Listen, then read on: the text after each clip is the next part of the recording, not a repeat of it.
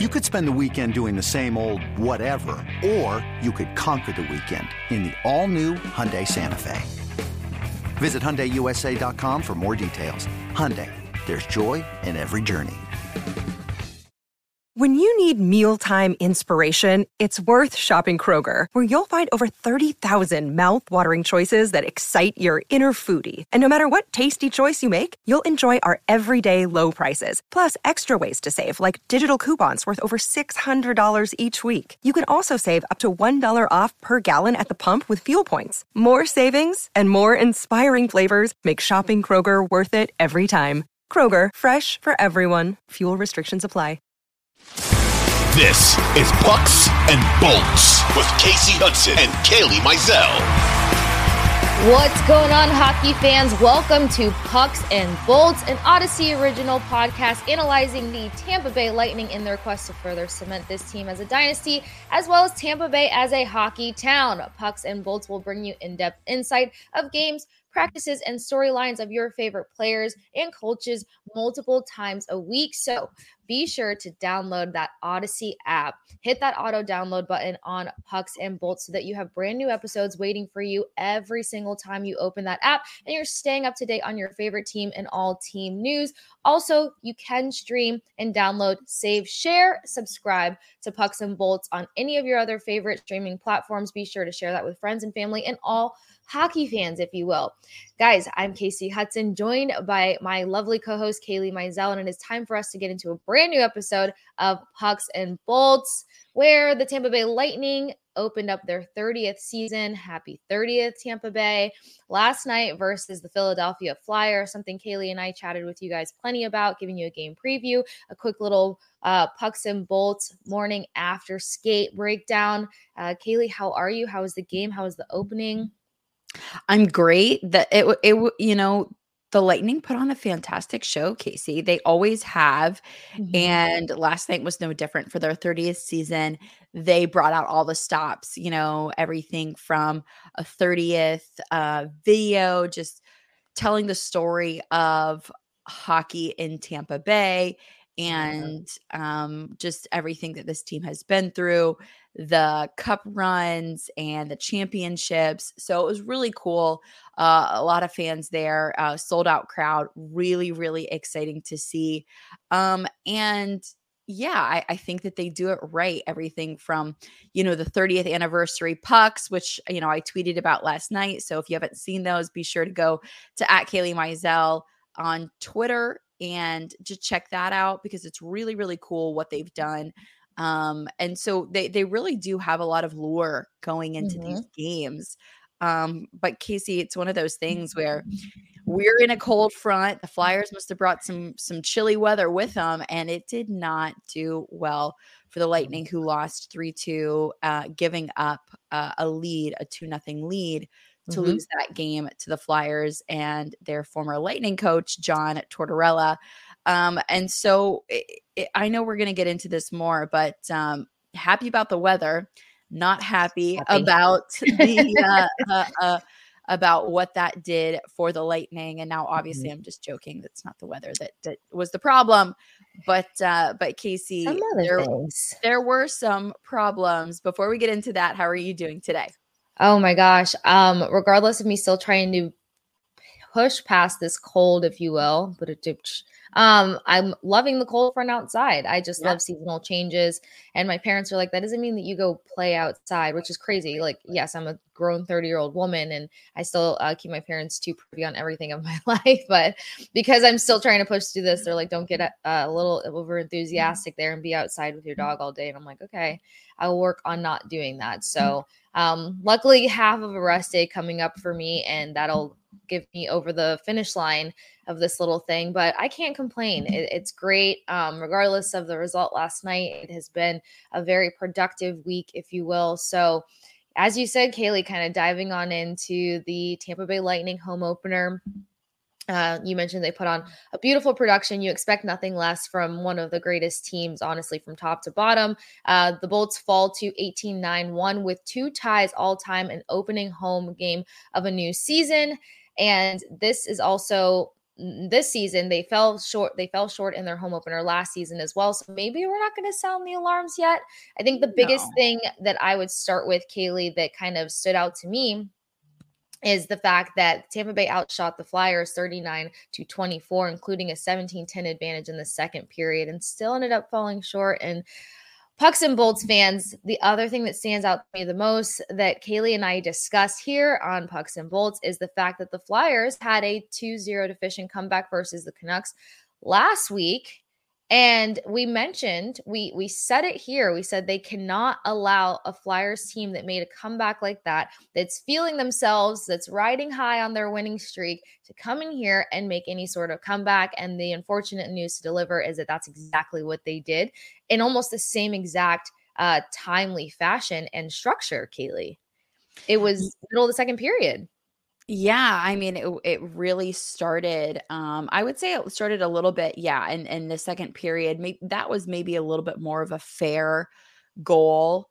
Um, uh, you know, but but getting into that third period is really where I think things things kind of fell apart. And and Kasey, I spoke to John Cooper after the game, and I asked him. I said, what's you know what's going on with this team? You don't want to generalize so early in this season but mm-hmm. you know they're they're they have the lead and they're giving it up. They're not finishing out these games. And he pointed out something interesting. He said you know what? We we really have only led in two games in the Columbus game, which they ended up finishing and, and getting a win. And in this game, yep, where they led two nothing, and they should have been able to finish and get the win um and and they kind of blew the lead and they weren't able to finish out that game but it did remind me in some ways and it's a different story because you're chasing the game in Pittsburgh but it did remind me in some ways of that Pittsburgh game because in the third period that's when things really that's when the wheels really started to come off yeah. and when I asked John Cooper about about that. He said you looked at their line or you looked at their bench in the third period and they had high energy and they knew what was going on. And you look at our bench in the third period and a little more lifeless, a little mm-hmm. more lifeless. And he he said something that I found really interesting and it was just kind of one of those under the radar comments, mm-hmm. but he alluded to the fact that maybe there's some expectation out there that maybe there's a little bit of lack of urgency that there's some mm-hmm. expectation that um it's Kaley Cuoco for Priceline. Ready to go to your happy place for a happy price? Well, why didn't you say so? Just download the Priceline app right now and save up to 60% on hotels. So, whether it's Cousin Kevin's Kazoo concert in Kansas City, go Kevin, or Becky's Bachelorette Bash in Bermuda, you never have to miss a trip ever again. So, download the Priceline app today. Your savings are waiting. Go to your happy place for a happy price.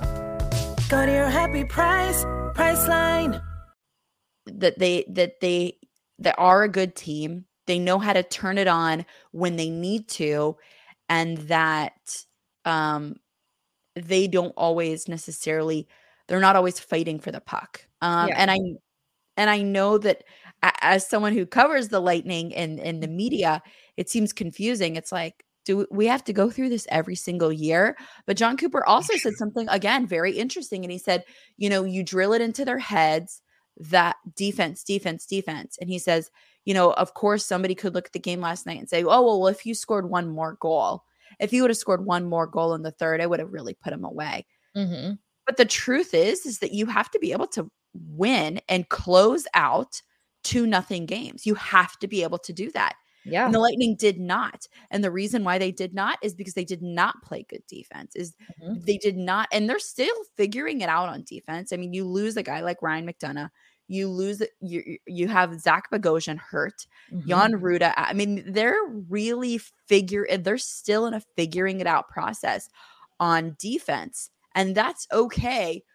But the veterans then have to pick it up. You know, Alex yes. also talked after the game and he said, we just didn't do it defensively. And and that's and and you know they didn't get back. They they were letting too many odd man rushes go through. They were letting too many two on ones. They were letting too many, you know, all of these things, turnovers, you know, mm-hmm. um you look at they they had five giveaways, you know, that's you can't do that, you know? Yeah.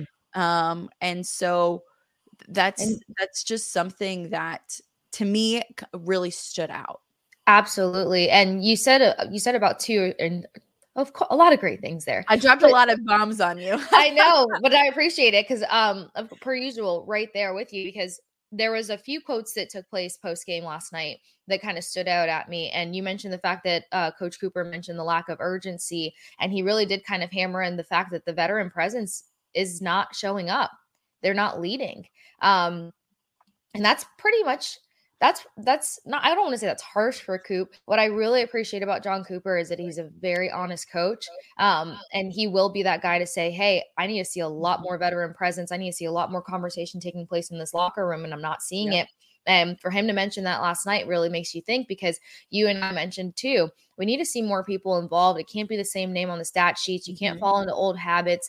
And you know these guys that started building off of successful careers last season you're not really seeing them putting in much action right now or contributing or communicating if you will. Um, pat maroon had the one fight last night but other than that you typically see him kind of riling up that bench keeping everybody's heads involved a lot more. Alex Killorn should have had a more bedazzling appearance on the ice and um, we're not really seeing that either but it was it was it was Stammer's comments after the game that stuck out to me the most. It was him mentioning the fact that while they have been able to turn around performances like this and make comebacks on home ice, they need to stop putting themselves in that position and, and almost Yep. having this expectation that they can do that every single time. So you're just kind of wondering where the headspace is here.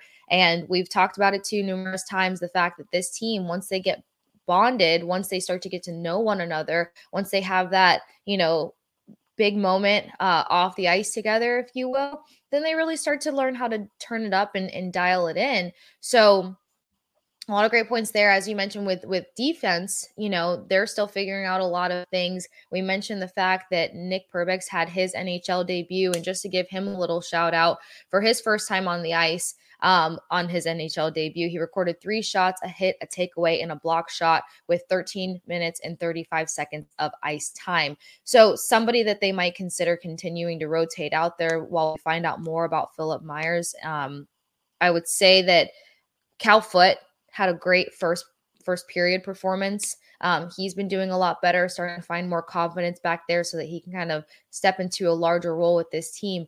But until they can figure out how to plug those holes in defense and it not just be Victor Hedman and Erik Cernak uh, taking the most ice time and and you know managing in front of Vasi, then they're going to be they're going to be playing on their heels quite a bit. You also mentioned the takeaways and the giveaways and whatnot. Another thing to put in perspective, Pucks and Bolts fans, is this is a game, as Kailey mentioned, that John Cooper said that, you know, they were leading other than versus the Columbus Blue Jackets. Mhm. Their their shot count in comparison to the Flyers is where I'm really just floored. Yeah. Um, especially when you look at it period by period. There's not one period in this game, and I get it, it's just three periods, but there's not one period in this game where the Flyers were anywhere near the Bolts uh shot shots on goal.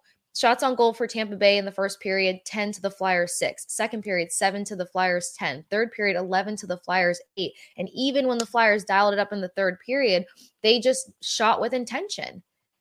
Mhm. They did. They moved with intention. They shot with intention. They had 27 hits to Tampa Bay's 21 hits. Physicality again, physicality, edge, and speed, something that tends to throw Tampa Bay off of their game. 16 block shots across the way. The one thing Tampa Bay excelled in last night that they haven't been doing so hot in in the past few games, and typically has kind of been um, a conversation at some point of every season, is faceoffs. And they came into this game and they ended up doing better with 62.3 faceoffs. And I think a big contributing factor there is a Mr. Nick Paul, because it was Nick Paul who had 51.3% on his faceoff percentage. You saw him in the circle a lot more trying to get the job done. And you can see what his role is starting to cement as with this team because he's racking up some of the top ice time amongst, you know, your key players like Nikita Kucherov, Brayden Point, and, and Steven Stamkos. So um I was a little surprised that they were able to let off the gas with this one. Kailey, was there anything else that you saw in the third period besides, you know, some of those generators for the Flyers that maybe were uh, key contributors to the Lightning falling behind? Yeah, I mean, here's the thing. I don't have a problem with I like that the Lightning took a lot of shots. Um, and Mhm. uh, that was my key going in. Put the buck on the net. And they did that and they did a really good job of that. And not all of them went in and and it's not always going to go in. I think a really big positive takeaway is the fact that we saw them being able to start producing on special teams um and getting a little bit more um shut down with the penalty kill. They did allow one uh, power play goal, um, but being a little bit better on the penalty kill and then finally starting to catch their rhythm on the power play. So really happy to see that and we can get more into that in a little bit because obviously Steven Stamkos was the guy that was able to get those in but but it was thanks in in, in part to some other guys. So we're going to get into that. But I want to focus in on something that you just said Kasey. So in the first period I I, I sat there and yesterday I mean if you watched our um uh, pre preview, then you know that I was watching Jeff Halpern yesterday and I was watching who he was practicing with. Jeff Halpern is known for being able to really coach guys up in face-offs. He really knows how to get guys going and and and to really help them so that they can start doing better and start producing more in the face-off circle. Um, Steven Stamkos is always really, really a good producer.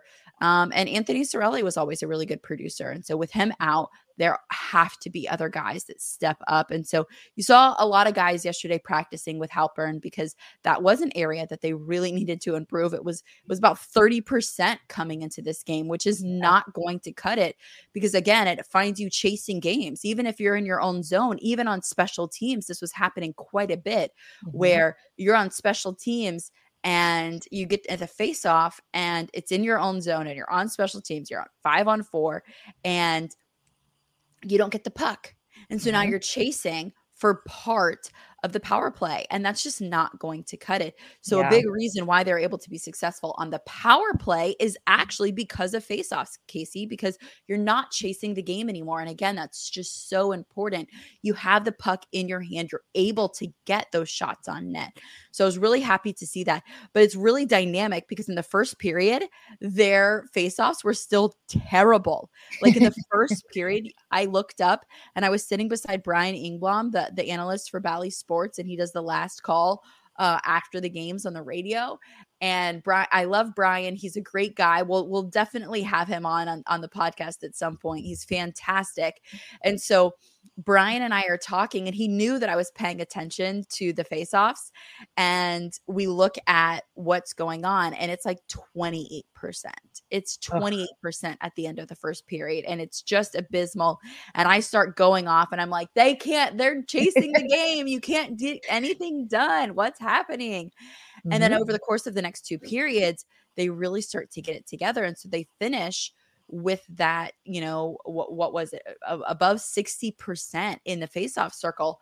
And I just have to give, you know, I give kudos where kudos is due, you know, a, a Selly shout out here because they really did start to improve that. And that's a really good thing. So I mm-hmm. was really happy to see moments and areas of this game improve over time. The faceoff circle is one of those things where it was really nice to see them improve in that. That was really, really important because they had a miserable first period in the faceoff dot. And then the other two periods, they really started getting it together. And you pointed out Nick Paul, but I'm going to point out a guy, Ross Colton. He was five of six in the faceoff circle last night. And uh, really, again, really glad to see what he's able to do. Um, Belly is still working on it. He was three for 10 in the faceoff circle. And I, I talked to him yesterday and he said again, it's just one of those things. You have to keep working at it. You have to keep improving. Um, and he's focused on getting better in that faceoff circle because he knows it's important. Yeah, absolutely. And I'm glad that you mentioned that too, just to bring more insight to it. Cause we, I swear we've talked about it. I mean, yes, we're on show four right now. it feels like show 17. Um, but especially yesterday in, in the little morning skate episode that we threw out there, be sure to check out Kailey's Twitter to catch those I think it was like three little mini sodes we put out Yeah. before the game. Um, but yeah, success starts in the circle. And while it wasn't a successful result, it's it's you know what we've heard this team say a lot after after wins and losses. it's doing the small things right. It's Mhm. a simple game. I Process over missing- outcome. Exactly. I think the key thing they're missing here is just those small steps. There's those small pieces in between from north to south that they're just haven't fully pieced together yet. And I get it. We get it. Um, they're still trying to get some guys acclimated. Um, there was a few line changes. I think I feel good about some of these line changes. I feel like they're going to stick with some of them because that's where they're going to start really getting hot on the chemistry. But we're seeing good things for the beginning of it. Um, you mentioned Ross Colton. You mentioned your conversation with Belly, which I love. Mhm. The person that I have to circle back to um, and and kind of give some kudos to while we're handing those out is um, Vlad Namestnikov. We Yeah. kind of chatted about him quite a bit. It was exciting to see the um, him and Ross Colton, Corey Perry perform on a line together. Um, that's a line that I feel like really should stick with one another